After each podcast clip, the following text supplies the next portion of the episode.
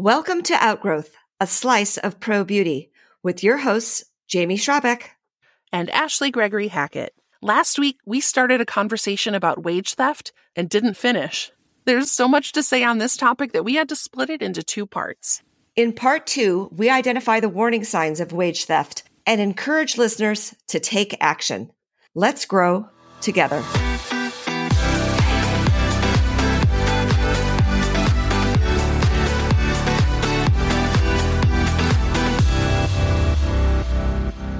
Ashley, this was meant to be just a one part episode.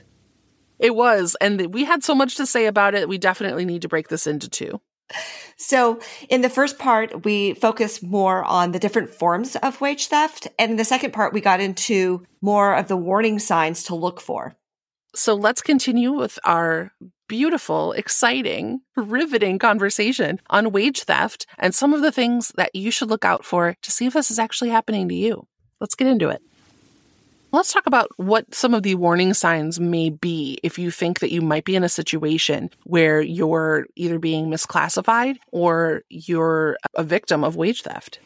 So many of these warning signs you could see right from the very beginning with how a position is advertised. Mm-hmm. So the example that you give of we're hiring, but bring your clientele, you know, things like those types of phrases, or even just the word commission is a trigger for me. We know my trigger word is commission.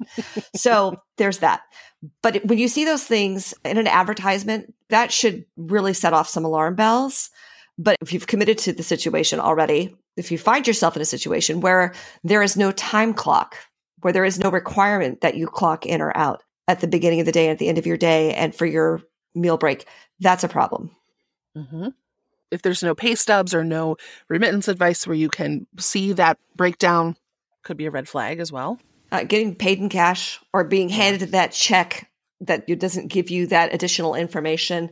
That those are warning signs that that person does not have a system to account for the work that you've done and is just thinking that they can make it the simplest way possible to to give you some money to quote unquote satisfy you when in fact that does not satisfy any of the legal requirements.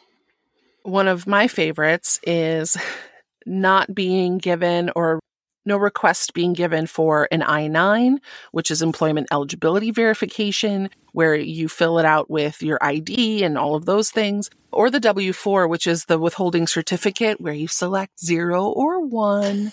Everybody knows it, everybody loves it. But if that's not part of your onboarding process, then that's a big problem. How could anyone possibly pay taxes on your behalf if they don't have that information? They don't have your social security number. How can they do that? They can't. we have seen cases where there's an expectation that instead of the employer training you, that you as the employee pay for your own training. And then you get to work it off Ooh. as a way to guard against you possibly going somewhere else. What? You ungrateful person, you. How dare you leave after I've mistreated you? So you pay two grand up front to pay to be trained to be an employee of this establishment.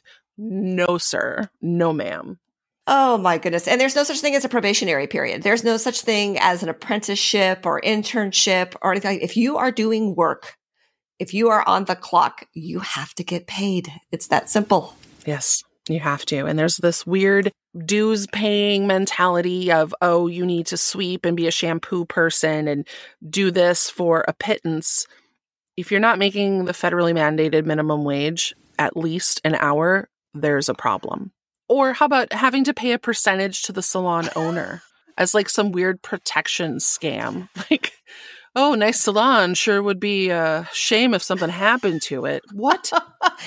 well, here's where that whole issue of misclassification gets muddied in that if you are a true independent contractor, how much time you spend at the salon, how many clients you see, how much money you generate is none of the salon owner's business. You pay Zero. a flat rate for the amount of time that you spend in terms of either per day or per week or more frequently per month that is something that should be in a contract. Mm-hmm. And what you generate as income has nothing to do with how much you pay the salon owner when you're an independent contractor. this is something I see all the time where it's newer members of our industry who don't necessarily have a huge client base, but also want to be independent or booth rent or have a suite or whatever it is. And they'll say, Oh, the salon owner is so kind and willing to help me out. And they will just take up commission of every client I see in order to help me kind of get my feet wet and get things off the ground. No, no, no, no, no. That's not how this works. If you are an independent contractor, I just hit myself in the head. If you are an independent contractor, you're independent.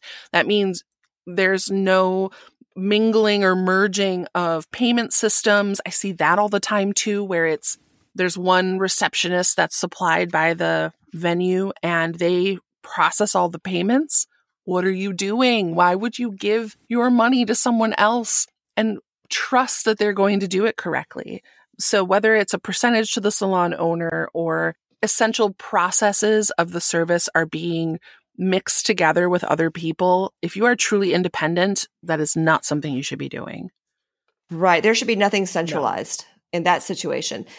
And then going along with that, if the salon owner wanted to be generous, then offer reduced rent or free rent for the first three months. I mean, that's completely legitimate, mm-hmm. but requiring a percentage is not. No. And then, of course, this whole idea that if I sign a contract or if I present a contract, then that's it. That's how it goes. Mm-hmm. Or putting something into the contract that is illegal or doesn't meet any of the factors or criteria that we've discussed. What we're discussing here is the law. There's no wiggle room, and the law doesn't account for, oh, well, since you have a contract that says that what your arrangement is is not legal, we'll just look the other way. No, if, if there's illegal or unlawful things in a contract, the contract is void. So, oh, no, even better, actually, it's evidence. Keep those contracts oh. because, baby, that is evidence. Yes, definitely. of wage theft. Keep the contract anyway. Keep the contract yes. anyway. But yikes there's a, this prevailing attitude that, well, if this is happening to you, just get a different job where it's not and suck it up. And this is what you signed up for. Nobody signed up to be exploited. Nobody signed up to be misclassified. I think that there's a lack of awareness of what the law actually is and what legal, lawful employment arrangements look like and the factors that have to be in place. So to say just suck it up and get another job tells me that you are currently misclassifying your employees, you are not compensating them correctly, and maybe, maybe we need to take a look at you. Or you're a jerk. Okay, sure. And maybe you deserve to be in prison. Oh, okay. Well, those are strong words. Tell me more. They are strong words, but as it happens in California, there is a proposed bill, AB 1003, that instead of making this issue a civil issue where someone would have to file a claim with the labor commissioner and let the labor commissioner do the work, or would have to hire a lawyer and file a lawsuit, it would give prosecutors the discretion to actually charge these salon owners for what they are doing, which is stealing. It's wage theft, the word theft being the operable word. And if you can imagine someone doing jail time for stealing wages from their employees in the beauty industry, I think that would serve as a wake up call. I love that in this bill, the direct quote is it's time they be treated like any other thief. It's powerful. Yes. It's very powerful. Yes. But it's what's happening. It's theft. Well, and you know what's so fascinating about this bill? It's the same author who gave us AB5, but this bill applies to all the industries in California.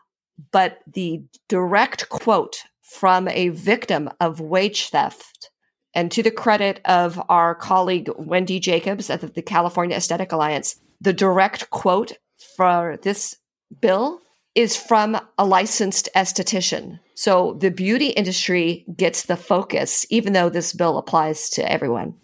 That's fantastic. And this is something we've discussed with uh, Assemblywoman Cruz in a past episode about what's happening in New York and the proposed bill that would basically it's a babysitting bill of the nail industry in that area, making sure that they're not exploiting workers or compensating incorrectly.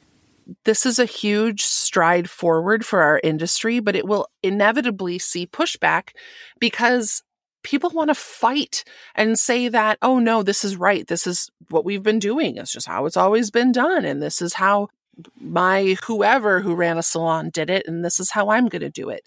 Just because it's how it's always been done doesn't make it right. And there are people who really need to hear this episode to understand that what they're doing is not only illegal, but it's putting their entire business in jeopardy. And if some of these laws start passing, it's putting their freedom in jeopardy as well.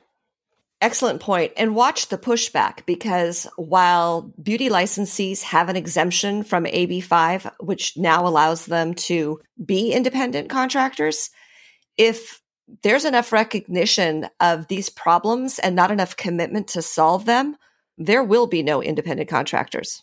True. And so you can ruin it for everybody. Jamie, if somebody finds themselves being described in some of these warning signs, what's something that they can do to start correcting the situation and taking some action? I want to answer your question from the perspective of a salon owner 1st mm-hmm. We know that because the salon owner is held responsible for these issues, not the employees, it's on us as salon owners to make sure that we're compliant. So we have to immediately stop whatever it is that we're doing that's incorrect and start remediating our practices. And that's where you'll want to connect with a CPA. You'll want to make sure that you are processing payroll correctly. And we'll be including links in the show notes to get you started on that process that's one of the number one questions I am asked when it turns out somebody has figured out that, ooh, this is a bad situation and I need to start doing something about it. It can feel a little bit overwhelming as well as lonely and helpless that your employment situation isn't exactly what you thought it was. And now your job is tied up in this activity that's illegal, immoral, all of these things. It can feel really crummy to make this realization if you are an employee or should be an employee. So, what's something that the worker can do? Please don't just walk away. That's one of the most disheartening pieces of advice that I hear repeated is that, you know, that's just the way it goes. Get over it, move on, find someplace better. Mm-hmm. We'll never get better as an industry if that's the attitude. You as an employee are protected. You have these rights and if you are in this position, you can definitely take action and do something about it and be protected by the government. You do not need to hire a lawyer.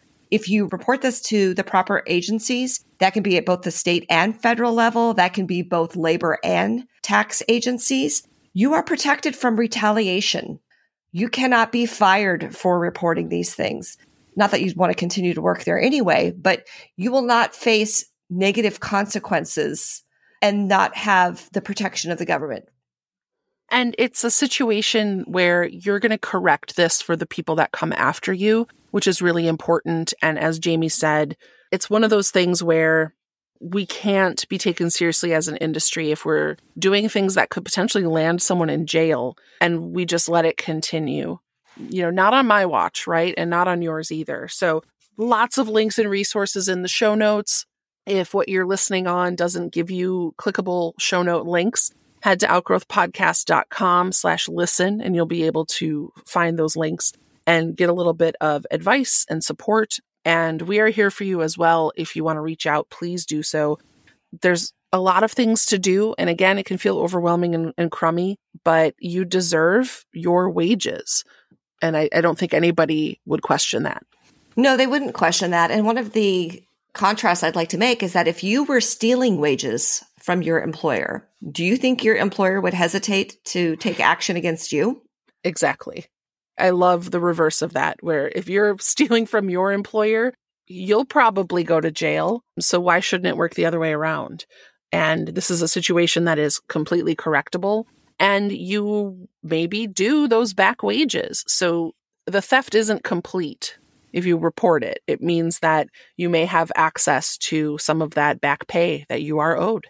Right. And in addition to doing it for those who may come behind you, it also will help your colleagues yes. and it will help your industry overall. You will be doing us a huge favor, a huge service in elevating the industry. We hear that term all the time elevate the professionalism, elevate this, mm-hmm. elevate that. You know, it's not about how we're perceived, it's how we actually behave that will elevate us.